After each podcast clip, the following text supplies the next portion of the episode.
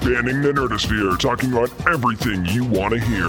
From comics to cosplay, from the cinematic universe to fan films and everything in between. It's time to get down and nerdy. Here are your hosts, James Witham and Nick Battaglia.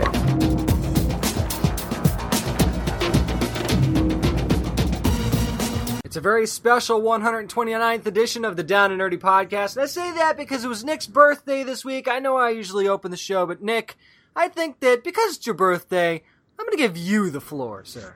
Yes, and just an update. No, I cannot try, climb trees at the age of 28. So I know I said last week I kind of teased I might be giving an update on that. So yeah, I'm sorry, I'm treeless right now. At least you've still got one, the one good limb, though. So At least I still got the one good that. limb. Well, things you can do with the one good limb and get your mind out of the gutter is the fact of the matter is I can play video games with it. Yes. So this week, of course, Monday was National Video Games Day. So I had an idea. I said, you know what? Let's discuss in this opening our fondest memory of playing a video game and our worst. Now it can be the arcade. It also can be console. You can do both if you like. I'll go first. My favorite arcade memory, of course, was going with my dad every Sunday. My dad would take me to uh, either Funscape, which was an arcade, it was like a two-story arcade, two-floor arcade. It was awesome. Or before that, there was a place called Sports Star 2000, and just dropping five, ten bucks every Sunday, playing Marvel vs. Capcom, or going to Sports Star and playing the big purple X Men, you know, arcade mm-hmm. game, stuff like that. But in the arcades, I was a big fan of fighters, and so just playing Tekken, like Tekken 3 was my shit. Like, you know, everybody has the whole Mortal Kombat and everything else. Mortal Kombat was great to play in the arcade, it was fun. Yeah. But Tekken, growing up, the longest lines I saw were Tekken. There was something about Tekken that I just Right. loved in the arcade. Yeah. And it's just, I mean, it was just great. And I mean, I would, of course, spam the hell out of like, the computer people because I'd be Kazuya and just do his little spinning kick that he does. Or or or play as Eddie and just you know fucking troll people with him as well. But I mean, it was that was my favorite arcade memory. My favorite console memory was I think beating Super Mario three for the first time on NES. Like, that, that's really funny that you say that. why was that yours? Uh, the first time I beat Super Mario 3 was I actually had, I don't know why, but I was watching one of my cousins. Right. And we had like 20, 25 people hmm over the house, and none of these kids had ever beaten it or seen it be beaten before. So Right. I'm sitting there playing it, right? And you know, you're at the last, they're at the last level with Bowser and everything like that, and I've got people like cheering me on like I'm in a friggin' stadium. So I'm like at jacked, right, playing this game, and then he falls through, and everybody's like, "Yeah!" And I'm like, "This is great." And it was kind of like have you've ever seen a Donkey Kong fist full of quarters? Like that's what it was. It was Yeah, everybody yeah. like, like like we got we got a high score alert, but in- from Super Mario Three, it's like we have a Bowser final level alert. like whatever that video game movie was with Fred Savage. Where The Wizard? playing- yeah, there you go. It was like that, where you got the stadium and everybody's like, "Go, go!" Yeah, that was kind of like that. I will never forget that. And then you made your entrance like Crossfire, a little gun game from the '90s. If there if there was such a thing as a mic drop for a controller back then, I would have done that. I just stood up and dropped the controller like, "That's right, bitch." well, I mean, that was just some of our fondest memories. I think another fondest memory for me, of course, was playing GoldenEye with four players, multiplayer, and we all used paintball guns. We played a game of like vid- virtual paintball, which was fun. Nice. Let's talk about our most depressing times Oh. playing video games. And I, I, seeing how you made that noise, I'll have you go first. Teenage Mutant Ninja Turtles. The first game for NES. Yeah, I think it was called Manhattan Project. Let me tell you what, that friggin' underwater level with the Oh, God, electrified yeah. vines where you had to defuse the bombs, I, I made it past it. I'm one of the few in the world that can say, yes, I made it past that level, but that man, how many times I died at that thing, or how many times I ran out of time just trying to get the, that, I, to me, that is easily one of the hardest levels ever in the history of video games. And if you don't think so, shut up. Because it was one of the hardest ever to complete. And if you're not old enough, screw you. You need to go back and play it. For me, and we both know it's one of my favorite video game characters, of course, is Mega Man. Now, when I was growing up, my friend Joel at the time, you know, he had Super Nintendo, so he had all the Mega Man games, and we would just run through the gamut of all the, you know, the bots and stuff like that, and we would beat it. Well, this was a few weeks ago, so I'm I'm on the PlayStation store, and they had this, you know, sale, so I'm like, oh, like ten dollars or whatever for the Mega Man Legacy Collection, which what it gives you is Mega Man one through I think six it is, or one through five. And so I'm playing it. I'm like, you know what? I'm gonna gradually go through each game and beat each game. So I'll start off at one, make my way to the end. Jesus Christ, how Yep. fucking hard those games are. You had Like- me at Mega Man. I forgot. and I mean, I I mean, if you want a game that will break you as both a child and as an adult, it would be Mega Man. Like I think like people always talk about how Battletoads is hard. Battletoads is really difficult, but I think Mega Man is more difficult than Battletoads because it's just for Battletoads you can at least get through half a level. Mega Man, Yep. there are times where you can't even get through like the first screen pretty much because just the people the, the way the bots are shooting stuff at you and getting hit and nothing seems dodgeable pretty much and you're no matter even no matter how many times I'm playing with my PS4 how, how many times I'm tapping you know triangle or square to shoot multiple rounds at them they're still not dying I'm still getting hit I'm still dying and I mean I don't rage quit often it was more quitting out of like depression like this is how it ends like this is how my Yeah. love for Mega Man ends, and I just started playing Uncharted 4 afterwards. How many So times like, do you jump in Mega Man and you, you hit the button and you think you hit it and you fall right into the friggin' hole and you go, but I hit the damn button. Or you hit again, or you jump over like a projectile, and like, okay, could I cleared it, and I shot him two times. Next thing you know, the thing's still like right next to you, and it runs into you, and Yep. your life bar depletes, and then you just start crying everywhere. Yep. and it's just i mean it was just a, a depressing depressing moment also a, a moment i had that was kind of sad too where actually it was very frustrating more than sad uh, going back to mortal kombat mortal kombat 4 and having to play goro the computer is a trolling motherfucker in that Yep. game because not only do your hits do like 1 to 2% damage on goro if you just punch him or kick him or whatever he will troll you by jumping up in the air and stomping on you multiple times. There's no way you can block him. And it's depressing and it's frustrating as hell. The cracks in the controllers are real, people. It Yeah. happens. And it's Have been ever- happening for years. Have you ever broken a controller before? have you Oh, ever been so no? I mean, like, have you ever been so mad to where not just throwing, but like snapping it in half? I don't know if I've ever snapped one in half because I was never the snapper. I was the thrower and the pounder. I would Yeah. put it on the ground and just wail. There were, I remember one time it was an NES controller, just putting it on the ground and wailing on it. And Yeah. of course, you know you regret it immediately after the fact, but uh, And that just- yeah, and that- oh, definitely. It describes your sex life as well. I don't tell. well, we all hope that you had a great National Video Game Day. But come up next, we have two new comics this week. So find out what they are. What we're reading is coming up next in the podcast. This is writer Paul Allor, and you're listening to the Down and Nerdy Podcast. Well, there is time we jump in those ambulances and pull out our long boxes and find out what we're reading this week. And James, I speak of ambulances because I went back to DC this week and we were talking about this at SDCC that one of the most interesting types of comics that be coming out is, of course, Young Animal and, of course, Doom Patrol. So I decided, hey, let's do Doom Patrol Part 1 for me this week. And, of course, it's written by Gerard Way. Uh, the art is done by Nick Derington. The color is done by Tamara Bonvillain, a good friend of ours. And I'll just say this the art is the most understandable thing about this entire comic. if you haven't read it yet, you don't know why that's funny.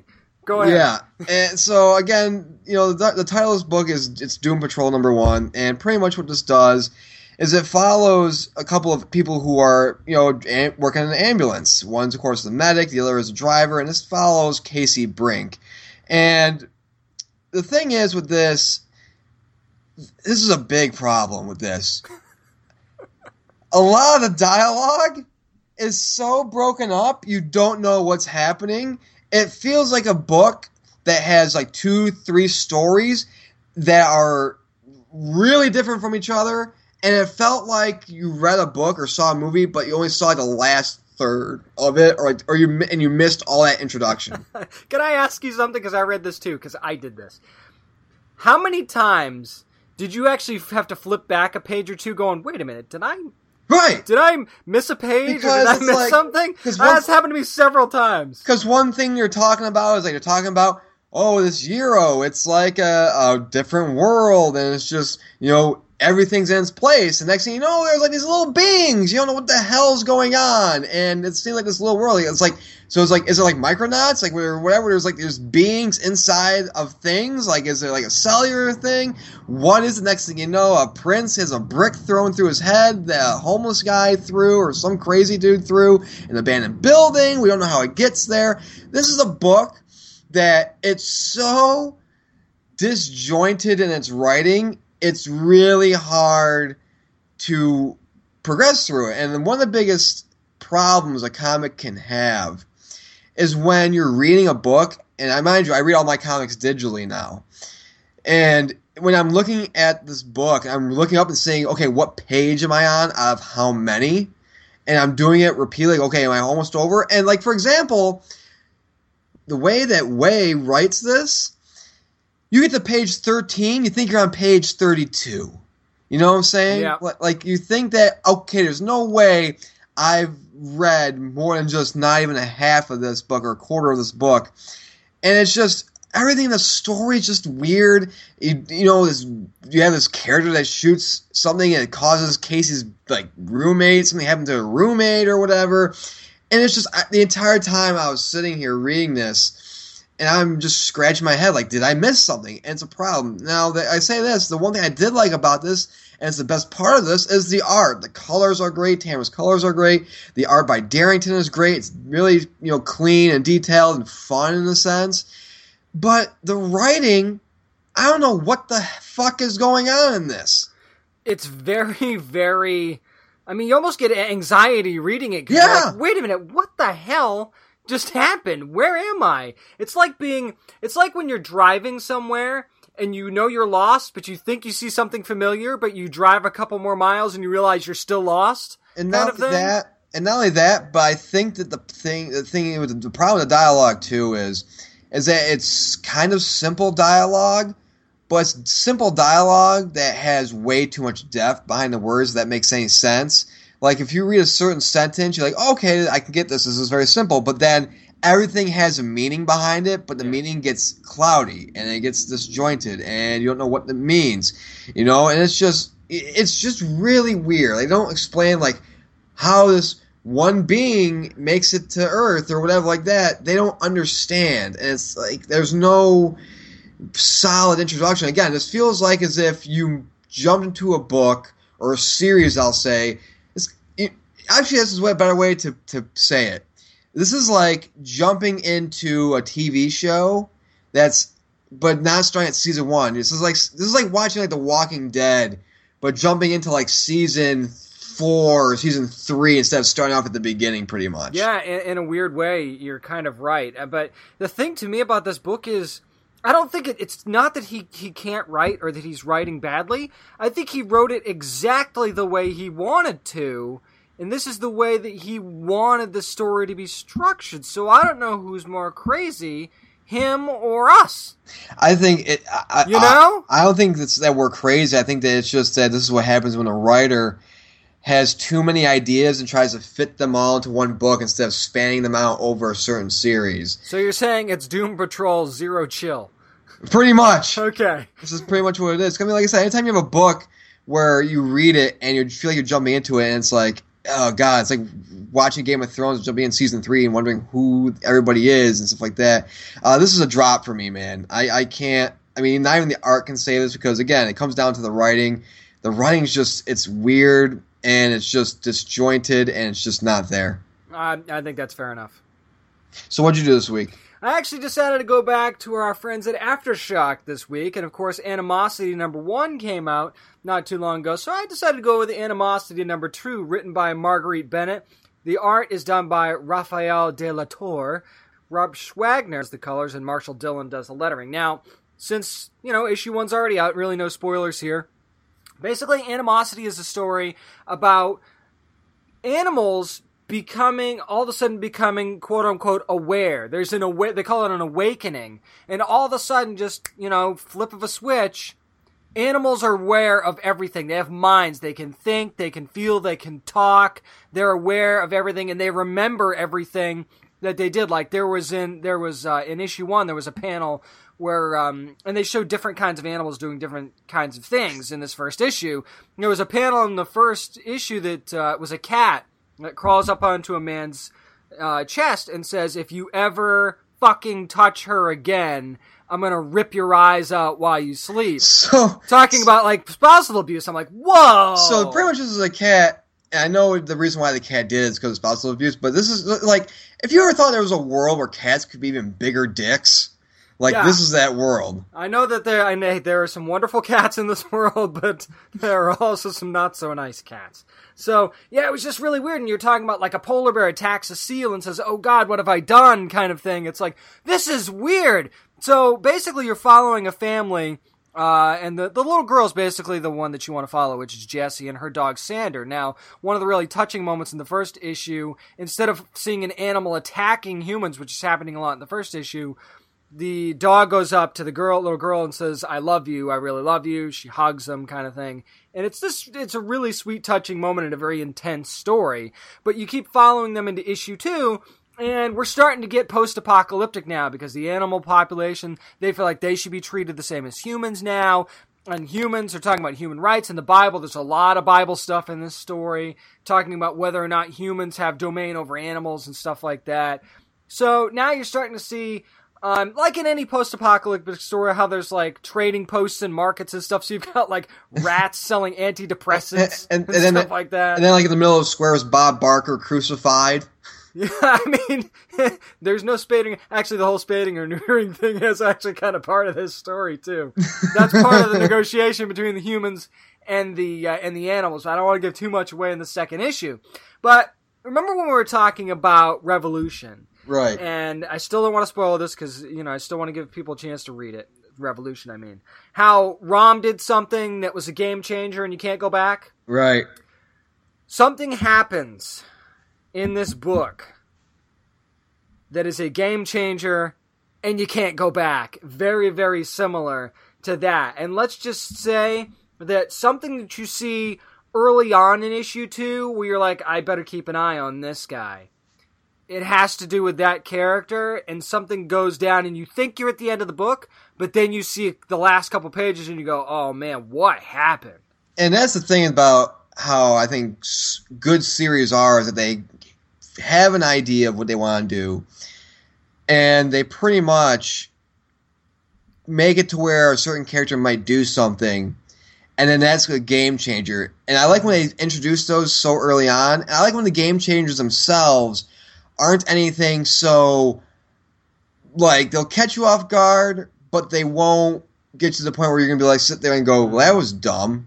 it's it's game changing and heartbreaking at the same time. Right. And there's a lot of heartbreaking stuff in this book. As an animal lover, there were parts of it where that were actually kind of hard for me to read because I didn't want it to happen, but I knew it was going to happen. So it was that emotion that was coming through there. And Marguerite Bennett just does a fantastic job at structuring this story and and and the way that you know you know, you wonder what animals would feel like if that suddenly happened, and what and how they would feel about us, or some of the things they Right. see us do. And she paints that picture beautifully, and the relationship between Sandra and Jessie, the little girl, is really, really great. So even this, so this, even though this book's a little intense for me, it's definitely hard for me to read it. Being an animal lover, and there, if you're an animal lover, there might be a little bit difficult for you at times too.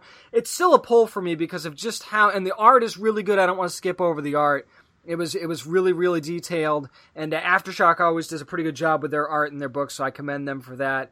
But this is definitely a pull for me, even though it can be a little bit difficult to read. The story is just so, structured so well, and it's such a different take on a post-apocalyptic or a uh, dystopian society type thing that I, I think it's it's worth putting in your pull box, man. Well, there you go. If you're a pet lover, if you're an animal lover, then this book is for you. But that's going to do it for what we're reading this week. Come up next, Blindspot's kicking off its second season. And guess what? We're going to be talking about the season two premiere. That's coming up next on the Down and Nerdy Podcast. This is comic book illustrator Dietrich Smith, and you're listening to the Down and Nerdy Podcast. Well, if you listened to our review of fall TV shows last year, you know this is a show that we thought really ended on a high note. So we were really looking forward to the season two premiere of Blindspot on NBC, which of course premiered this past Wednesday. This is going to be a spoiler filled review, by the way, so just keep that in mind as you go forward here. And Nick, they ended with a bang and they started with one as well. Well, it started with more than the bang, really. It started with pretty much an interesting revelation. Of course, we found out that well, let's just say Taylor Shaw is not Jane Doe. And this whole thing with the first season, the way that it ended, man, you want to talk about tension filled? Yeah. And, and, and, a great cliffhanger? Wow. Yeah. they delivered in the beginning of this episode. They, this whole premiere was great. Yeah, and the fact that, I mean, when you first see Jane, obviously, one of the most compelling parts about the finale was again, spoiler filled, when uh, Weller arrests her. And there's that huge tension there, and then you see the aftermath. And apparently, Jane was taken at that point. That was one thing you find out at the beginning of the premieres that she was taken somewhere else, and bad things happened. She was taken she to was a taken. she was taken to a CIA black site, Mhm. and, and you you know think- what happens yeah. there. Yeah, pretty much. So, and then we come to find out, you know, Jane is Jane, and obviously she gets Right. out of that. And when we watched this together, I know that you and I kind of looked at each other the second that Jane and Weller started to throw down and fight. I was, we were like, oh, it's on now. Oh, exactly, man. I mean, whenever you have that moment of like, oh my God, he's going alone and he's gonna throw down with her, it's like, again, that's what the great part of of Martin Gero's writing is just knowing when to allow the water to boil over and just how much of it you want of it to boil over. I mean, that first confrontation they had in the season is just perfect.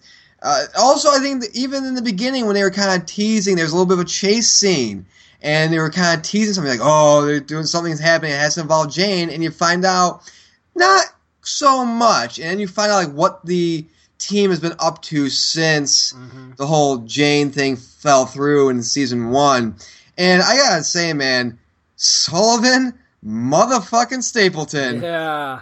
dude, that guy should win an Emmy or at least be nominated. Just his portrayal of Weller is fantastic. Whenever he's on, whenever he's on eh, eh, the screen, he gets through the glass. He he, you know, makes it to where like you feel like you're there. You feel like you're in these tension filled situations and stuff like that. And just the thing that they do with Jane, some things you find out about Jane is amazing in this first episode of the second season. Not only that, but the people that are surrounding Jane and the people that are part of this group that she was with. You find out who put her in Times Square in the first place. Who dropped off the bag? We find that should we should we should we spoil it? Should we let it go, or do we? or is that one of let's- those things that we'll let, lie? it- No, let it, let it, let it. Uh, let's pull a Walking Dead, and not Okay. tell what happens. All right, well, we'll let that one lie. Well, let's just say that that person becomes a very big focal point of this episode, and there's one person that Jane wants to see more than anybody, which is at the top of this organization, and that's a character named Shepherd. Mhm. Won't say Shepherd's role either because it kind of ties in there a little bit, so we won't we won't really spoil that. But one of the things that I loved, and, I, and you talk about the tension and knowing when to pull back, is when we see Jane back with the team for the first time, and a lot of the tension surrounds what happened with Mayfair in the season finale and how everybody views everybody seems to view Jane differently and that's it's very interesting.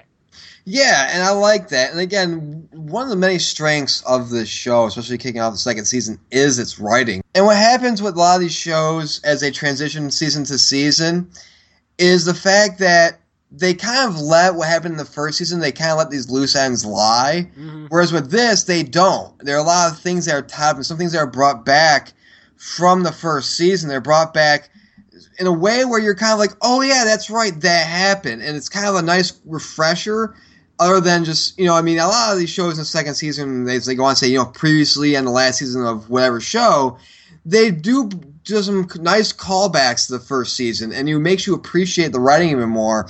And again, this whole onion that is Jane Doe gets peeled back a little bit by layer by layer. But then one thing about this show that's great is you find out that within those layers are more layers. Yep. Once you find out who she actually is, and we find that out in this episode. Again, Yeah. not something that we want to drop for you right now. You find out who she is, and then, like you said, the layers start to get peeled back, and you think, okay, we're finally going to get to the core. You don't, but it's such a beautiful thing to kind of guide you through the rest of the season.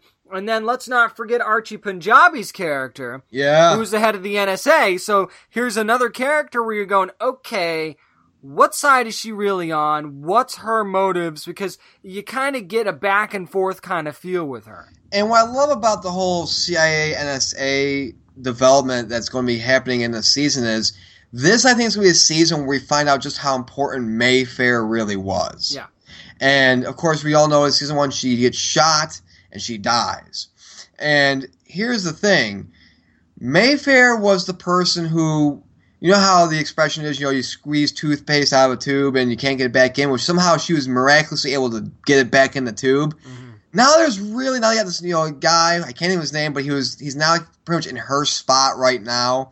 We saw him in season one. I know who you're talking about. Yeah, I can't think of his name off yeah, top my head. but he seems like the kind of guy where he's more of the idea of he doesn't want to put the toothpaste back in the tube. I think he's gonna be more of the guy where if it gets out, he's gonna be like, I didn't have anything to do with this. I'm gonna step back. I think he's gonna be less of a fighter for I think the team than Mayfair was, and that's gonna be found out. I think there's gonna be some tensions between he and the crew that is Weller and everybody else in that. Right, and there's a whole, you know, we're shutting it down kind of aspect to it, but then, you know, here comes the NSA, and that's when things start to get very, very complicated. And I think that that's kind of where we're left off in this in this first episode is that you, you it just opens up a whole entirely new can of worms. You always wonder from season to season, like you were saying, it's like, okay, had a good first season where are they going to go in the second season? And it's there. This show, I think, more than a lot of other shows out there that are going into the into their next season, has such a clear path Right. of where they're going to go. But the great thing is, is that you have no idea how it's going to come out, and you still don't really know who the good guys and the bad guys are. Right, and that's one thing I like about this show too is that this is a, a show, a series that deals with many branches of the government and you know investigative agencies. So like last year we had tension between the FBI and CIA. Now this year we have the NSA and the CIA going. Looks to be going a little toe to toe here, if you will. So. What is this like? Every season we're gonna have like a new branch of the government kind of like step. And what's it gonna be like? What's the next one? Next season gonna be like Coast Guard versus the FBI? Yeah, Homeland Security's going to get involved. All kinds of stuff, man. And, I, and we haven't seen the president yet either, right? We have not had No. a president on the show yet, right? No, we have not. Okay, well then at some point you'd have to think that that's going to become a factor. Maybe not this season, but certainly down the road. But what I love about this is that you you clearly see that the future is bright for this show, and that even beyond this season, no matter what happens, you know that they're going to be okay and have interesting stories going forward in, in in season three and beyond. I think if they want to. If Bernie, if Bernie Sanders was able to become president, he'd be coming down there in the elevator. No, the information between the FBI has and the CIA and the CIA is totally unbalanced. The CIA have the top 99% of the information. The FBI is left with that 1%. We need to make it even. And I want to stop talking about Jane's emails. Nobody gives a damn. it's- Nobody gives a damn about Jane's tattoos. Really- oh man, but it's it's just such a good show, and, and do we even really need to give a rating here? I mean, I mean, we we pretty much know they're both gonna be tens across the board. So I mean, and this is not posturing, man. It's just No. you haven't jumped on this show yet. I mean, you've, you've still got time to catch up with season one, of course. We're gonna have Blindspot that's gonna go to its regular time slot at eight o'clock on Wednesdays on NBC. So keep that in mind as you're heading in. And you know, we could have preemptions because of presidential debates and political stuff as we go towards the election as well. So keep that in mind. So make sure you're always checking your listings and stuff to find out when your shows are going to be on once that stuff starts. and you know, one thing before we go to the next segment, dude, I want to ask you. They moved this from Monday to Wednesday. How do you feel about that? I think that it's a ballsy move putting it up against Arrow, but remember we talked about Arrow last year. If there's any season where Arrow is now vulnerable, it's this season coming Right. off of a weak last season. So when you've got Arrow now going head to head with Blindspot, obviously NBC moved it for a reason. They think there's an opportunity there to draw some eyes away from the CW, and I think that they might do it. Well, I'll be very interested to see how that's going to go down. And that's going to do it for our review of the season two premiere of Blindspot on NBC. Remember, be sure to catch that Wednesdays at 8 p.m. But coming up next, Stan Lee, yes, Excelsior himself, might be having his own Secret Service soon. This is comic book writer Brian Wood, and you're listening to the Down and Nerdy Podcast. Well, folks, time to grab your shades and grow out your mustaches because we're going around the interwebs and seeing what's trending. Because, James, it's time for what? Nerd news. And our first story deals with the one and only mustached one, the sunglasses wearing Stan Lee. I'll tell you what, this is uh, some kind of Excelsior, let me tell you right now, because apparently Fox, 20th Century Fox, has acquired the rights, the life rights to Stan Lee, and they want to make a 70 set action adventure movie with Stan as the main character. Now, I, there's got to be a million different thoughts that run through your head when you hear something like this. Yeah, you imagine just like on the poster, you're just going to see 007 Excelsior. Yeah, I mean, and they say it's going to be kind of like a Kingsman Secret Service with a Roger Moore James Bond kind of feel. So pretty much it's not going to be a serious film. according to this report by the Hollywood Reporter, no, it doesn't seem like it's going to be a serious movie at all. I was wondering when I first saw about about this, I was like, well, maybe it's going to be like a Mel Brooks spaceballish type Right. spoof type thing. No, I think that they're taking themselves seriously, but not that seriously. I don't know what to expect of this. I mean, you have, of course, the people who are behind Twilight, The Maze Runner, and the new Power Rangers. Uh, behind, of course, I'm talking about the producers, Marty Bowen and Wyck Godfrey, who are attached to this project. So it's interesting. Is it like, you know, Stan Lee is going to be fawning, fighting over gr- a girl or whoever, and then he has like Steve Ditko or like you know somebody from like DC's old time to kind of do in a Twilight sense. I don't know. It's hard to say, man. I mean, I, I just hope it's fun. I hope that the whole point of this is for it to be fun, but I don't see the words comedy in there anywhere. I, I see just- action, adventure, Yeah. and I go, ah, this isn't like Bad Boys with Stan Lee, is it? Stan Lee's Angels. yeah, I mean, actually, that would work.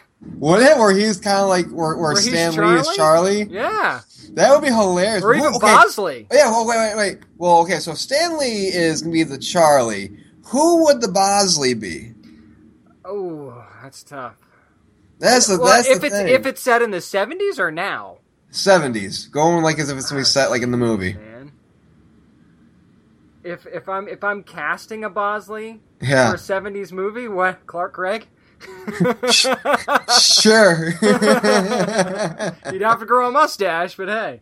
yeah, but I mean, it's just I don't know, man. It's pretty interesting to wonder what they would do with this. I mean, we'll see what happens. I don't think this is gonna be a movie that's gonna be coming out for like I think five years minimum. This I may be a movie that never comes out. Let's be honest. Probably. But really quickly, I want to talk about this. So it is weird, though, that this isn't something that Disney's going to be doing or Marvel themselves. It's going to be Fox, and I wonder why. well, I mean, Fox does have some Marvel rights, so it's not completely out there. But at the same time, how do we know that Disney didn't see this idea and go, "You guys want a what?" Right? know? So that's that's a possibility too. Mickey's just saying like, "Oh, fuck no!" I'm not putting my reputation on the line, huh? And then you got Goofy in the corner going, "Well, I'd do it." of course, I tell you what, Mickey, that sounds like a decent plan. Let me tell you something, Goofy. I put my red shorts on one leg at a time. When I do it, I make billion dollar movies. oh man, I just Oh my god, I really ah. want to see like a Mickey Mouse Bruce Dickinson like skit or film or something. Or put it put them in the pitch room and see what happens. right. but I mean, you know, some you know somewhere Pooh's just sitting in the corner going, "Oh bother," he's just something, you know. But it, it's interesting to say this. But something that's really frustrating, Marvel lately is every time lately, whether it's Secret Wars and now Civil War Two, they can never end it on time. No, it's very frustrating. As a matter of fact, now we've got a story that came out courtesy of Newsarama that Civil War II not going to be ending until the end of this year. So that means issue 8 is actually going to come out reportedly now, reportedly on December the 28th. So first of all, you're putting it the week after Christmas because how many people are going to pick up their pull Right. the week after Christmas? Second of all, why? Well, not only that, well, not only that, but that is an eight week. This is you know difference from when it's okay. Issue eight is going to be November second. That was the original release date. Now I'm saying, you know what? Eight weeks later, we're going to be releasing issue eight, and then the so the issues are as they stand, as you mentioned, December twenty eighth, uh, November thirtieth, October twenty sixth, and then um, issue five will come out September twenty first. So. Ah, I don't get it, man. Like what? Like, and what's weird about this is that nobody's really calling Marvel out on this. No, and I mean, we're not dicks, okay? I know No. that Bendis said that David Marquez, who's the writer, I mean, who's the artist on this, is taking some time off for the birth of a child. I get it, okay? I totally get it. But at the same time, babies cook for nine months, people. You know, and I'm not saying that he should have worked harder or anything like that. I'm not calling David Marquez out. This is not David Marquez's fault, okay? What I'm saying is, is that you got to know this is coming. Well, not only that, but um, again, I'm not taking shots at him, but deadlines are deadlines. Like whether you're a journalist or in comic books, you can't really push them back in a certain sense. I mean, you can, but not eight weeks. You know what I'm saying? Right. Like, and, I- and yeah, and I mean, I mean, hey, when my kid was born, I took two weeks off of this show. right. So I'm not saying that people shouldn't do that. As a matter of fact, I think people absolutely should do that. And again, I don't think this is Marquez's fault at all. No. If anything, it's Marvel's fault for not, you know, looking ahead a little bit, knowing Right. that in nine months this guy's going to have a Well, baby, and he's that. probably going to want to take some time off. Well, well, not just that. I think, and again, this isn't Marquez's fault. Marvel should have known, hey, this guy's wife is pregnant or he's about to have a child. We need to have a back, an artist as a backup, like a break in case of they you know, birth thing, and they do, and that's the thing. Like, hey, let, let different artists take over for a couple of issues or whatever, you know, and, and stuff like that. So, but that's the thing is that they, Marvel didn't plan ahead, and that's something that they seem to not able to do properly. And listen, we don't want to come on the show every week and bash Marvel. That's not what we want to do. But when publishers mess up this badly, we have to put them on on blast. We have to make this front and center. You know what's funny? And I know that we don't like doing this on the show, but because people are going to be upset about us talking about this, and for something that you actually said about having an artist on backup, how much did DC get blasted by the nerd media and fans for having an artist take over on an issue of a rebirth run? Right. Like a fourth issue or a fifth issue. Okay, well, this artist is going to do this one, and then the original artist is going to come back for this one. Or And- or but but nobody's calling Marvel out for this. Right. Or, and here's the thing too, going back with DC, what what's one of our favorite DC things recently? Uh, Batman, Robin, Eternal, Batman, Eternal, those two runs. Well, every week you had new artists. It seemed So like it anyway. Yeah. Yeah, so that's over 50, 52 issues. This is a crossover, so why couldn't you have like an idea of like, okay, let's have this kind of a backup plan to where if this thing happens where this guy has to take off time for the birth of his child, which again is something you should get time off for, whether you're a man and especially if you're a woman. You you know, why can't we just have somebody like in the back like say, Hey, this guy's gonna do like the first four issues, you're gonna do the last four or whatever like or that. just give the guy help. yeah. You know, give him some An help. Have another have set have you know somebody pencils and inks. You know, I mean, I know that that that takes a lot of time, Right. and I, I understand that too. But I mean, come on. And if they didn't have sixty thousand tie-ins for Civil War, And that's maybe the they'd be able to have that back. And that's another problem too is when you have all of these uh, crossovers, tie-ins really aren't necessary. They really aren't. That's I think something that DC did, you know, right in a sense. Now you've read, uh, was it Convergence was the was the latest DC Yeah. one before Rebirth. Yeah, pretty much. They didn't have a lot of tie-ins to that. I mean, really. They did, but the thing about But the they convergence were times small. were they were they were two issues each, Right. and they really kind of tied directly into the story for the most part. And, and not only that, you had this. It was like because Secret Wars was out around the same time, so you had all these different dimensions and battle worlds. And remember, Telos was pitting the dimensions against each other. It's like, hey, you guys fight it out, and whoever survives is going to be the winner, kind Right. of thing. So you wanted to see those battles that they put together. So in that sense. It's fine, but you know, we probably wouldn't even be talking about this as a matter of fact, if not for the fact that Marvel did the same exact thing With Secret Wars. Secret Wars. They did the same thing with Secret Wars that recently came out before Civil War Two. They had this nice little thing planned. It's going to end on this date, and I'm getting pushed back way, way, way back. And this is another problem with Marvel too, is because you know I grew, grew up on Marvel. It's well known. I'm a Marvel fan, but I'm not digging Marvel lately. No. I'm not digging a lot of the comics that they're putting out. A lot of it is really average to, sorry, below average storytelling. There's not really anything new that grabs your attention. And my thing is, you have Marvel now getting ready to launch. Was it next month? They're getting ready Who to knows launch. now? Right, and how is that going to interfere? So if you have events from Civil War II still playing through, but yet Marvel Now stuff is ready to go out and it's post Civil War II stuff, that's going to ruin this big crossover right. planned. And, and again, this same thing happened with Secret Wars. Secret Wars wasn't over. The runs came out that were supposed to come out after Secret Wars, before the end of Secret Wars, and it screwed everything up. I'm sure some people don't feel that way, but it did. And now the same thing is probably going to happen again. Yeah, but you know something that's going to be happening in a couple of weeks actually is a big, big threat. Pretty much, it's going to be coming to Ubisoft in the forms of Vivendi because in its 30 year history, they're actually having a an annual shareholders meeting, as a lot of actually all companies mostly do. They're traded and stuff like that, and they're going to be electing a board of directors, which could possibly take over and open the door for Vivendi to come in and buy Ubisoft. They will no longer be independent. That's scary. Yeah, and I mean, this would be a hostile takeover, by the way. If you're not familiar with the corporate world, that is what a hostile takeover sounds like. I mean, when Polygon put out the story at first, I was thinking, oh, what? Yeah, this doesn't seem like a big deal. And then the more you read about it, the more it's like, whoa, this is a huge, this is a huge deal. As a matter of fact, Ubisoft's been independent for what, 30 years or something Their, like their, that? their entire 30 year history, they've been an independent uh, publisher. And Vivendi's already bought a little bit of a piece there from the family that originally started Ubisoft in the first place. About,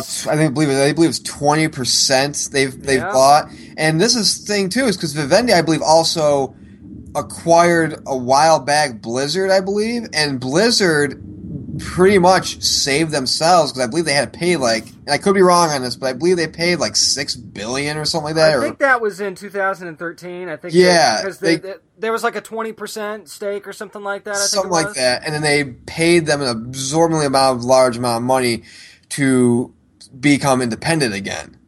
Yeah, well, I mean, when you're talking about, I mean, we're talking about millions and millions of shares. Not just that, but we're talking about jobs. Like this, Yeah. like Ubisoft is a company that has many different studios. I mean, they're based over in France, but they have different studios around the world. So this is going to affect every single studio. hmm And I mean, it's going to be difficult. It, di- it's difficult to stop stuff like this, especially if you kind of feel like you're on the ropes and you never really know what investors are going to do because whether you like it or not, and depending on what kind of a job you work in, there's a separation between the people that don't do what you do every day and Right. the people that are in the boardrooms in a lot of instances.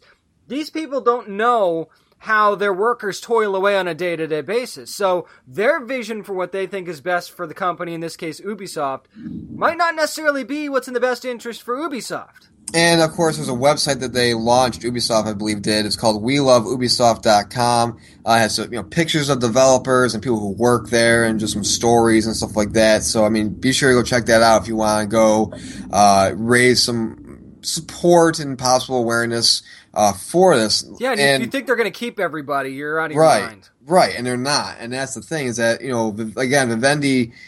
This is something that you know in business you don't want. You don't want this whole monopoly of things where they eat up and gobble up these these tech companies, these other types of companies, mm-hmm. and and again, creativity is at its best when it's put in the hands of fewer people.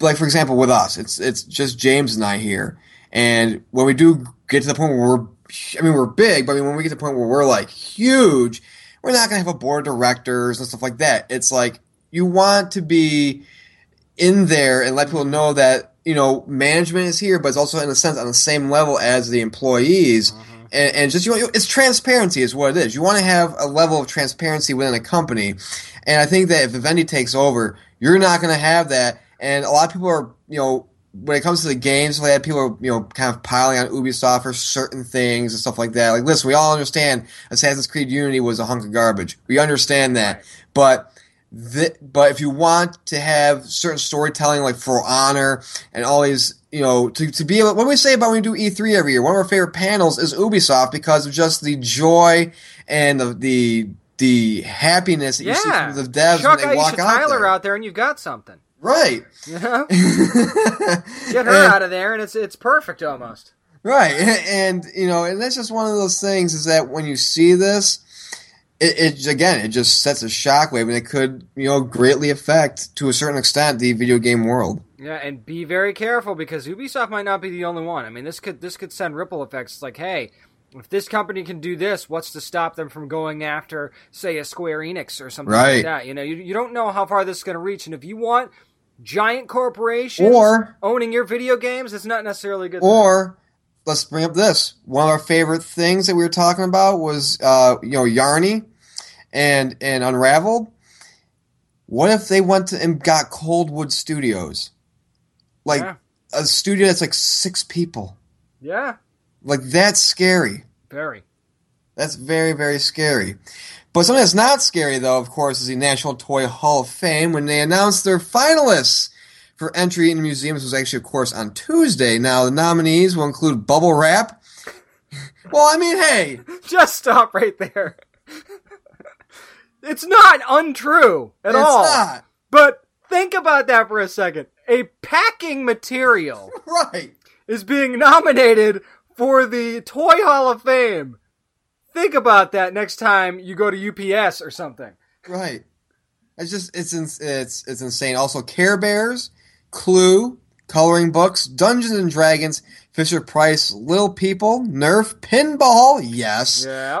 Rock'em Sock'em Robots. I'm so glad that the Rock'em Sock'em Robots actually got over that match throwing scandal that rocked the uh, yeah. Rock'em Sock'em world. Don't forget that uh, octane scandal too with the oils and the different grades. I know. mean, man, that that could have been ugly. It's, it could have been bad, man. And you know the red, you know Rock'em Sock'em Robot was you know padding his gloves. That's why Yeah. the blue one always went up first. Can't have With his head. Yep. Uh, of course, uh, the Swing, Transformers, and Uno.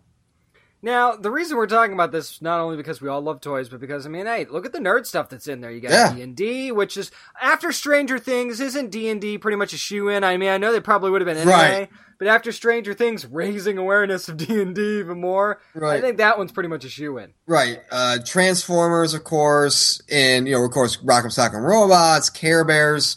You know, and, and I'll throw Clue in there as well because Clue is like you had to think, you had to say, Yep. you know, it's a big mystery, it's a murder mystery, it's interesting. So, I mean, what's your take on? it? So when you see this list, are you kind of like whenever you see these kind of nominations, are you surprised like, well, wait a minute, how they're already not in it yet? Like Right, Dungeons and. Dragons has been around for what since the '60s or '70s or something like Uh, that. A long time. The man. Care Bear's been around since what the eighties? Like, swing's been around since the dawn of time. well, since you were born. You know? Yeah, exactly. So I I don't know how some of the. I mean, I don't. I can't. I can't imagine the bubble wrap is first ballot. Bubble Wrap's first batch. I mean, you- you're gonna have to wait okay, until next so year. let's Bubble wrap. so let's say okay. I'm trying to think how I want to do this. Hold on, wait a second. Hold on, hold on. I don't want to cut you off, but I just looked at last year's inductees. Yeah, Uh, I did not see this until just now. Okay, so the cardboard box got in last year. well, I mean, hey, if you've played Metal Gear Solid, you know it's Wait, no, there's more. A stick. No. Now, my son is in the other room probably going, Listen, Dad, sticks are awesome because that's all I love to play with. Yeah. wow, they're really going after that 1910s. What's next? A hoop? Is that like jacks? Like, is that. I'm, I'm crying right now. We're to put in sidewalk chocolate hilarious. hopscotch next. I didn't I see this. I This is you. a legitimate reaction right now. well, I tell you what. we're gonna- Well, I mean, I mean, you have, you know, we had we played stickball back in the day, so that's why the stick is in there. You you know, it's just it's insane. Oh like some of the things.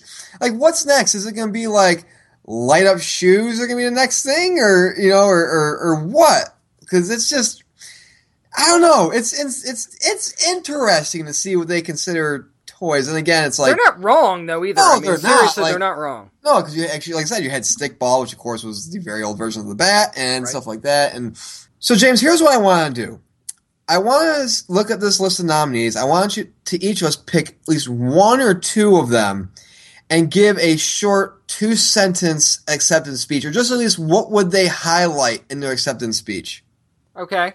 So, do you want first pick, or let me go first? Ah, let me see. I will go first. Okay. Let me see. And I would go with the swing. Okay. Let's see.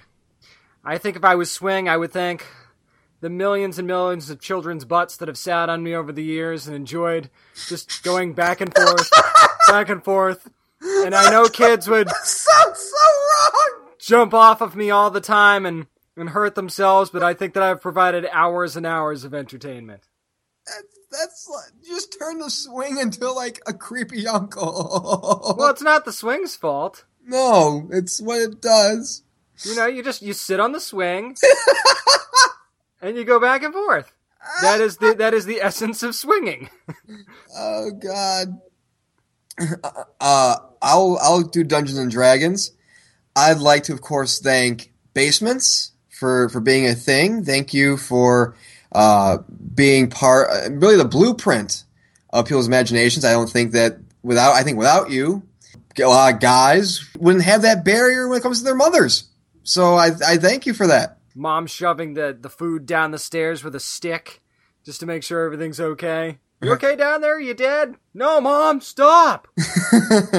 We're in a 14 hour quest. Leave me alone. God. All right, so you have. Let's see. Let you me see. have- Let me see what I'm I already, I already know my next one, so I, I, I want you to choose this your next one. I don't know how I can't not go with Transformers. All right, then do Transformers.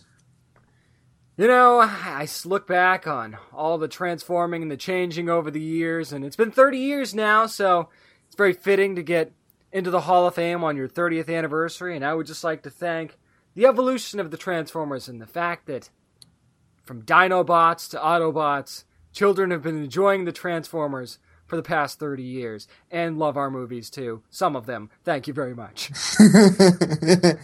I'm gonna go with pinball. Ready? I want to thank the millions of people around the world who have gently caressed my buttons over the years. Uh, without you, I would have never known what the touch of another human, what a human being would have felt like. I also want to thank the numerous amounts of balls that have touched my flippers over the years. Uh, you, you have been a joy in my life to be able to touch you and throw you into holes and get points for that. Just an honor. And to Bally and the people who have made me my brothers and sisters over the years, thank you for just loving pinball. and let's bounce, bitches. That's going to do it for Nerd News. We hope you enjoyed our very creepy acceptance speeches when it comes to toys and what they would be like. But come up next, more Blindspot. That's right. We reviewed the season two premiere, but now we're going to talk about it with a cast member, of course, talking about Audrey Esparza, who plays Zapata on the show. Stay tuned. More Down Nerdy. Come up next. Hi, this is Martin Gero, creator and executive producer of Blind Spot, and you're listening to the Down and Nerdy podcast. Well, one of our most talked about and I know most exciting premieres that we had coming up for this fall TV season was Blindspot, and so hey, why not talk about it a little bit more? We've got Zapata herself on the line. It's Audrey Esparza. Audrey, how you doing? Uh, I'm doing so well. I am walking the streets of New York. Um, so happy to talk to you guys one day after the season premiere. Uh, it was such a great premiere, but going back to season one for just a second, one of the things that I loved, and I know Nick loved as well, was that it wasn't just about Jane. Everyone kind of had their own part of the story. So, how great was it to tell Zapata's story and watch it evolve across the season? Oh, I mean, it's it's been fantastic. I mean, when I get a script, I find myself just being a fan of the writing. So to be able to do it is such a plus. I just had a really good feeling after reading the pilot that our creator Martin Gero was a great storyteller and knew how to develop characters. My gut said that Tasha would be further developed and then to be able to have that happen and come into fruition was um, really exciting.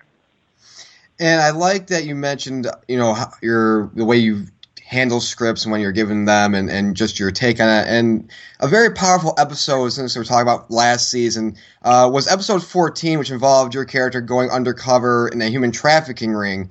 What was your initial reaction to the script for that episode, and what was your approach like when you're going into filming? Honestly, after I read the script, I, I called Martin and mm-hmm. I just thanked him, and I I felt like um, this particular like I had a certain amount of responsibility with this particular storyline. One because I'm ta- we're talk- I'm talking about Hispanic women. I'm a Latina, and secondly, we're talking about women who's who can't use their voices, whether it's a language barrier or they are being um, violated um, physically, emotionally. Um, they're silent. So be to be able to tell that story felt a huge amount of responsibility. Um, and I was grateful that we were telling it. In terms of prepping for it, I was really lucky that it was all on the page. You know, um, Martin and our team of writers sets an actor up so nicely. If you, it's kind of like a paint by numbers thing working on the show. If you do what's there, you'll be all right. You know? Right. Oh yeah. But I, I think I was going to say, but my my favorite thing was you know, my girl Tasha got in a pretty brutal fight. Oh yeah. Was so much fun for me. Starting working on Blindspot, I was a little nervous about the guns and the fighting. I, I come from a dance background. But as soon as I looked at it like choreography, it was so much fun and so um a lot easier than I thought. It just fit my body really nicely. Um our um, fight choreographer and stunt coordinators are really good at their jobs. Yeah, that seems pretty obvious based on the fighting that we've seen. As a matter of fact, speaking of things that are obvious as we head into the premiere for season two now, we definitely see trust issues when it comes to Jane, but not just that, because now we have the head of the NSA involved, which who's played by Archie Panjabi. Now, given the team's experience with other government agencies, how difficult is it going to be to gauge her true motives? Well, in true Blindspot fashion, that's that's that's all of it. You know, where where where do everybody's allegiance lie is um, kind of the name of the game in season two. Um, having somebody from the NSA, first of all, can I just give a huge shout out to Archie Panjabi? We have the best time with that woman on set. She is fun and smart and professional, and I learned so much watching her. But in terms of the team, yes, she has. This is what I can say about that character. I can't say too much, but I, I can say that she does, um, like Archie, she kind of fits in fairly quickly. Um, and whatever happens after that, the audience is just going to have to wait and find out. And I like that you talk about you know the bonds and relationships in the show and stuff like that. And you know this season is pretty much built on that whole trust factor. And one of the bonds I love the most on the show is one between Zapata and Reed, as it's very much like a brother and sister. What to you sets the relationship not only apart from the others on the show, but makes it so interesting? One of my favorite things about um, working on this show is um, it, sounds so cheesy. I, I'm really not that cheesy, I swear. Um, it's the people that I work with. The cast is really amazing, and I've made really great friends on the show. And it goes without saying that Rob Brown has become one of my closest friends. and that shorthand that Tasha has with Reed, have with Rob. We just kind of quickly get on the same page. We can look at a scene, break it down, make some very quick points to each other, and just trust um, whatever we're doing going forward. There is an incredible storyline coming up um, involving Tasha and Reed, kind of taking off from Reed's point of view. And um, I, I just have to say, Rob Brown is going to do an incredible job this year. Is doing an incredible job this year, and I can't, I can't wait for audiences to see what he's up to. And um, I feel pretty privileged to be along for the ride. We're definitely looking forward to that. Blindspot moves to its new time on Wednesday nights on NBC at 8 p.m. We're talking to Audrey Esparza, of course, who plays Zapata now. One scene that we can't forget was something that Zapata does to Jane as she's getting ready to go undercover. And she was all too Yes. willing to do it. So, talk about that scene a little bit and why she made the decision to step up and so quickly, by the way. Sure. I mean, I read I, I read it and I was like, oh damn.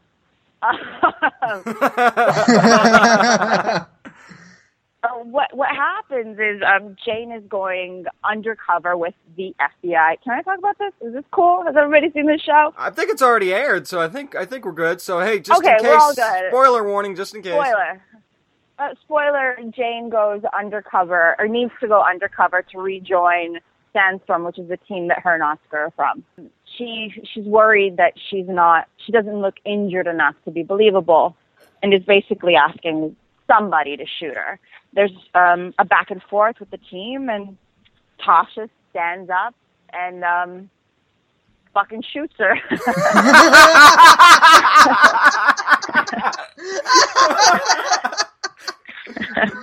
That goes perfectly with the What- face that she makes What too. I can say from reading it was she asked for it both figuratively and literally.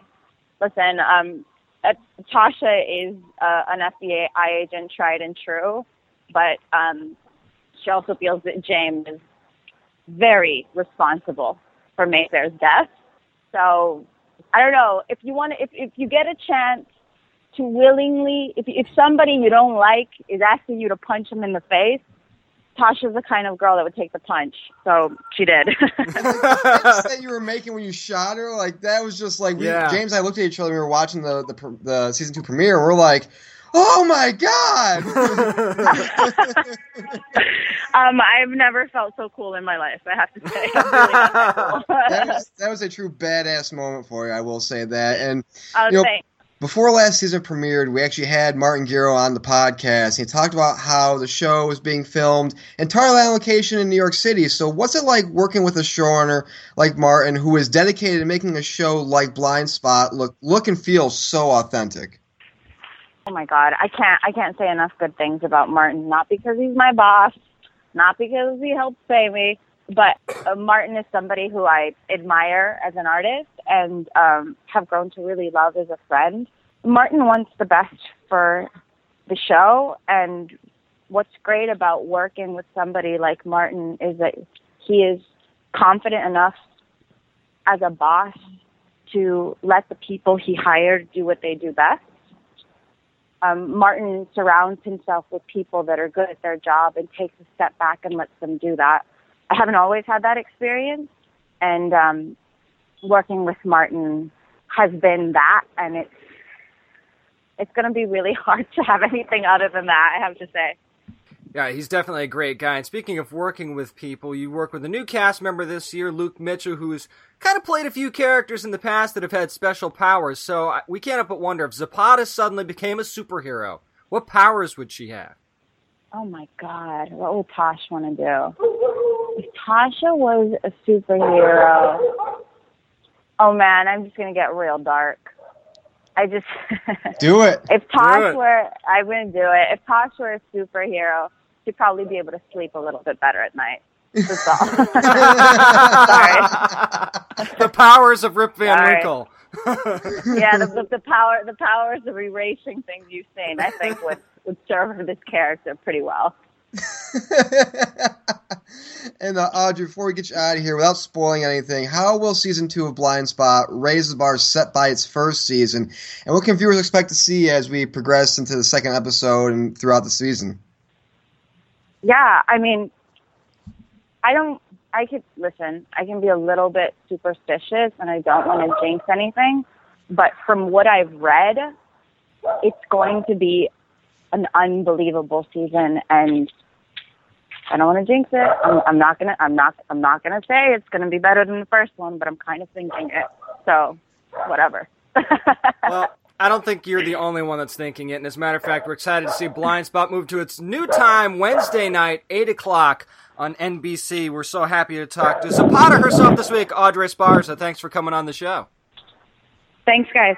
Well, James, just know that if there's ever a time where you tell me to shoot you, just know I'm going to pull Zapata and not hesitate. I've kind of figured that that would happen. I, I, think that your trigger finger would be a little itchy on that one for sure. Very much so, man. But it was so fun talking to, of course, Audrey Esparza from Blindspot, man. And again, we, you know, season two is underway, and it's just, it's it's kicking ass. What, what there's no way to, other way to say it. Well, I mean, you go into these things. I'm sure is when Martin's doing the show and the cast as well, and you think, okay, how can we top ourselves? And to me, that's one of the hardest things in television to do, especially when you have such a strong first season like Blindspot did. How do you raise the bar? How do you top yourself? Especially worrying about the sophomore slump and all that. Man, not only did they do that, and they gave us so much. And we were talking about when we reviewed the show earlier. They gave us so much.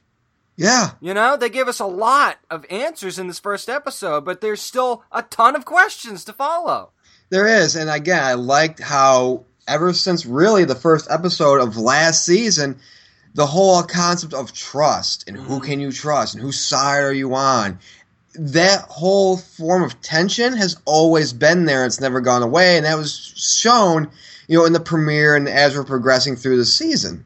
Yeah, and she actually told us a couple things off the air that we're not going to share with you because we can't. But let me tell you guys, you want to definitely make sure you set your time, make sure you're on the couch or wherever the hell you watch TV to get to Blindspot, 8 o'clock Wednesday nights on NBC. They're bringing back must see TV, dude. This yeah. Is, this is must see TV. You want the slogan back? You got it. Exactly. Of course, they're going up against Arrow as well. So I mean, that in itself, that's a big power play by Blind oh, Spot. Oh, yeah. And I think there's a show that can pull that kind of power play against a show like Arrow. I think it's Blindspot. Well, if I was Oliver Queen, I'd be watching out for Zapata. That's all I'm. that's all I'm going to say. She she doesn't wait, so I'd watch out. I had become something. Bang! now you are someone else on the floor. but again, thanks to Audrey Esparza from coming on and talking about Blindspot. Again, make sure you watch season two this year. It's just it's it's gotten off to a great start and it's just fantastic. But that's going to do it for us here on the Down Nerdy Podcast. But hey, if you want more of us, we're of course on social media. Go to facebook.com slash down nerdy. We're also on Twitter as well at down nerdy 757. I'm at Merc, M E R C, with one arm. The one is spelled out. James, where can they find you on the Twitter? I'm at James Ace Witham. That's W I T H A M. If you feel like, man, I'm not going to remember all that, just go to our website, downandnerdypodcast.com. We have a nifty little About Us section. You can read our little bios if you care, and you can find out where to find us on Twitter and social media. Also, find out all the stuff that's going on in this week's show. You want to own the first season of Blindspot digitally? We'll help you out with that as well, and a whole bunch of other stuff, including comic book reviews at downandnerdypodcast.com. And as always, press safe comic book reading. Always bag and board your comics and make sure to wear a bulletproof vest around Audrey.